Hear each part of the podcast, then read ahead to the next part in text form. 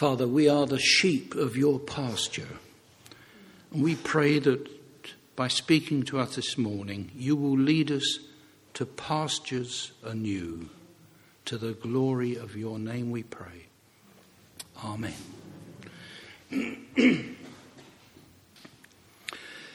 I believe it's good for us sometimes to go back to basics.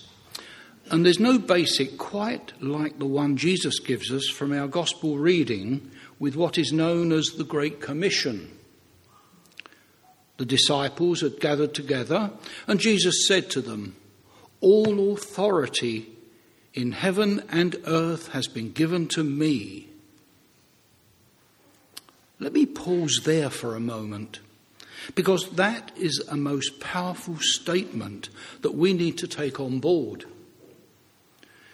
It occurred to me that it's easier to take such a statement from a man who has just risen from the dead than it would be from a man, a mere mortal, who is trying to lord it over people. Clearly, Jesus has authority not only over the life of all creation, men, women, you and me, but also over the processes of nature and, of course, over death. By raising Jesus from the dead, God has shown the disciples and us that Jesus is without doubt the Messiah, the one who God promised to send as his ruler and who has authority over, well, everything, including all earthly rulers. When we pray to the Father for the rulers of this world, we are actually doing something quite radical. We're stating that we believe that there is a power, an authority that is greater than them. And that's why totalitarian rulers struggle with an active and lively church, or for that matter, any faith where people recognize a higher authority than themselves. There was a book I recall about our Queen called The Servant Queen and the King She Follows. The title gives you a clue as to what that's about. Now, if you're introduced to Her Majesty, you will naturally bow or curtsy as a mark of respect and a recognition that she is our sovereign queen, head of state and head of the church. Now, I'm sure we all openly acknowledge that the Queen recognizes the authority of Jesus Christ as her Lord. You only have to listen to her Christmas messages to the nation to know that. She, as far as I know, curtsies to no person on earth. Although I do recall seeing Her Majesty on her knees at her coronation, freely acknowledging a higher authority than herself. And it brought to mind the reading I recently concluded of 2 Chronicles. You may recall the revelation I shared with you recently when I discovered the prophet Nathan's words foretelling of God's only Son who was to come and who would reign forever. Well, in chapter 6, I read of Solomon's dedication of the temple that he had built to God, as prophesied by Nathan to Solomon's father, King David. And I read this. Then Solomon stood before the altar of the Lord in front of the whole assembly of Israel and spread out his hands. Now he had made a bronze platform, five cubits long, five cubits wide, and three cubits high.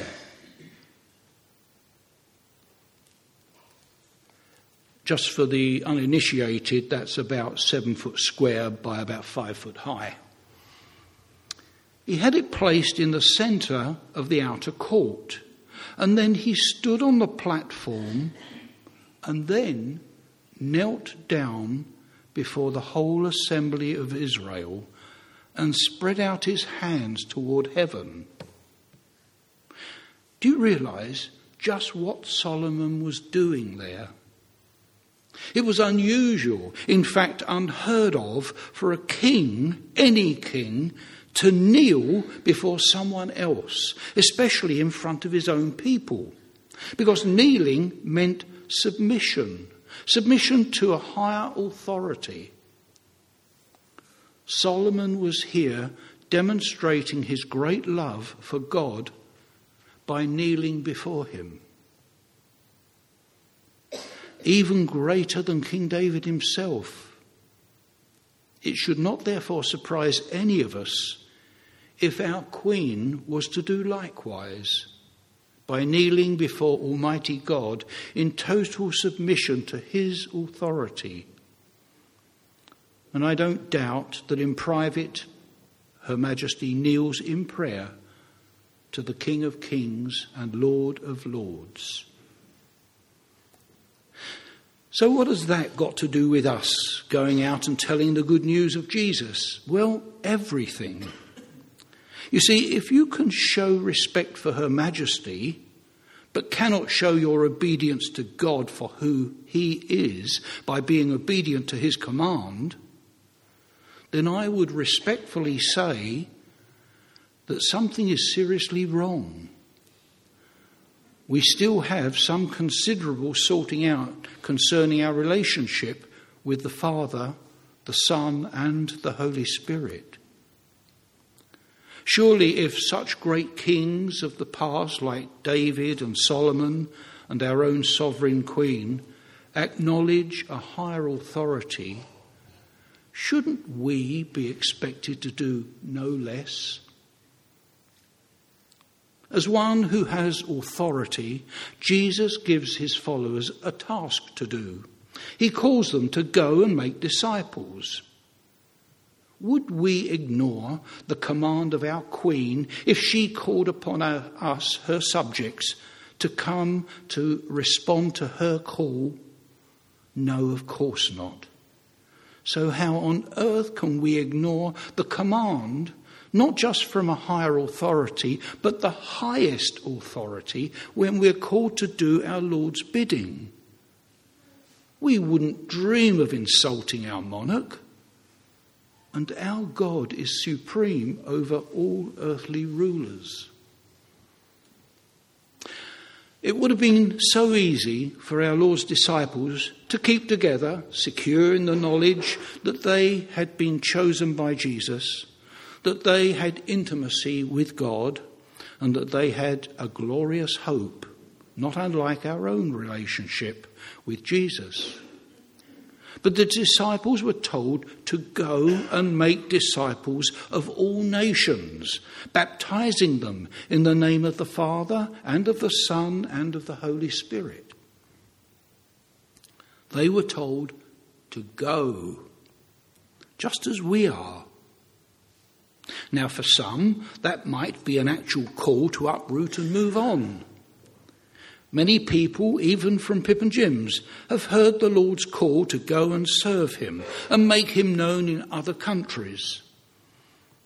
And I pray that as a parish, as a church, Pip and Jim's will always get behind our missionaries, for they once heard the call to go, and they went. I hope we will always pray for them and support them and give to their work. Sometimes we need to hear God's call to go to a different place. Not only because the desire of Jesus is for the people of all nations and cultures to become his disciples, but also because so often it is when we relocate that we find we become much more dependent on Him and therefore open to Him. And some of us here may need to hear that. But going is not necessarily about moving on, it's also about an attitude of mind.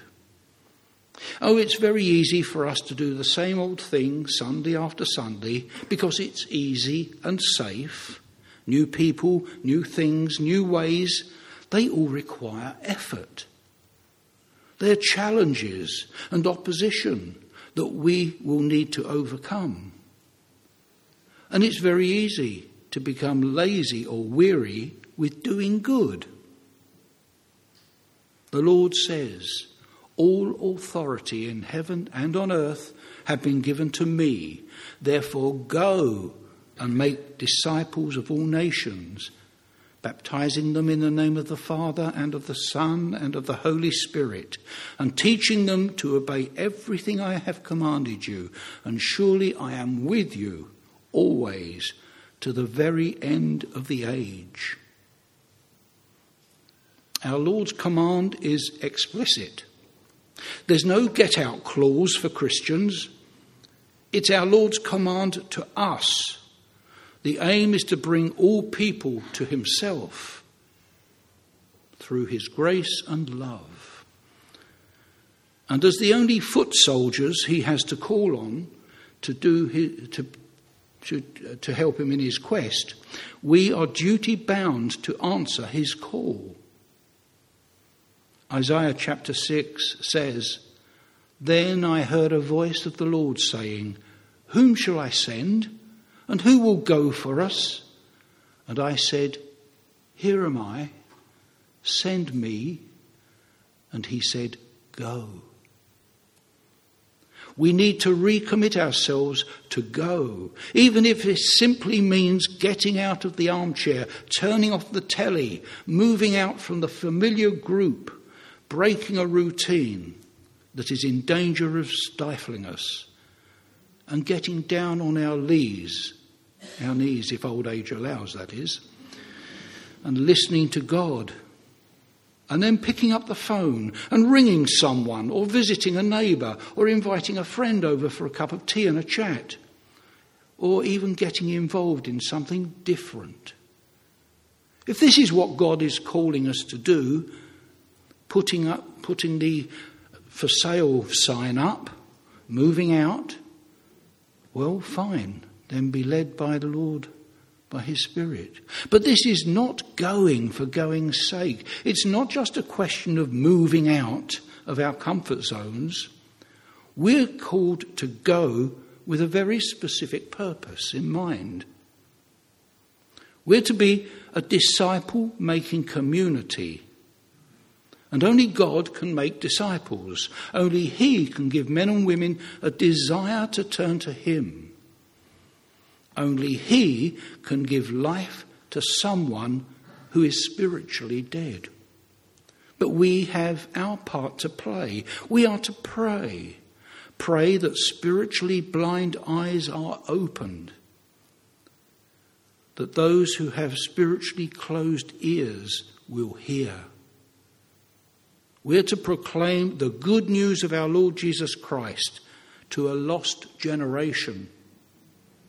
And we're to encourage people as they begin to respond. We're to support them when they waver or struggle. We're to teach each other and learn from each other. Now, we're not called to expect people to be perfect. Only God can do that. And it will take time we're all pilgrims on a journey. We're not perfected saints. We are sinners, albeit forgiven sinners, who are inviting other sinners to walk with us on a journey as we follow Jesus, as we learn from Him. And because we are sinners, church will sometimes be very messy. There will be conflicts, frustrations, wrong routes taken, disagreements. But we are disciples together, heading in the same direction. If you join any society, then you usually have to do something to qualify for membership. You have to pass an exam, go through some sort of initiation ritual, be recommended as a decent sort of person.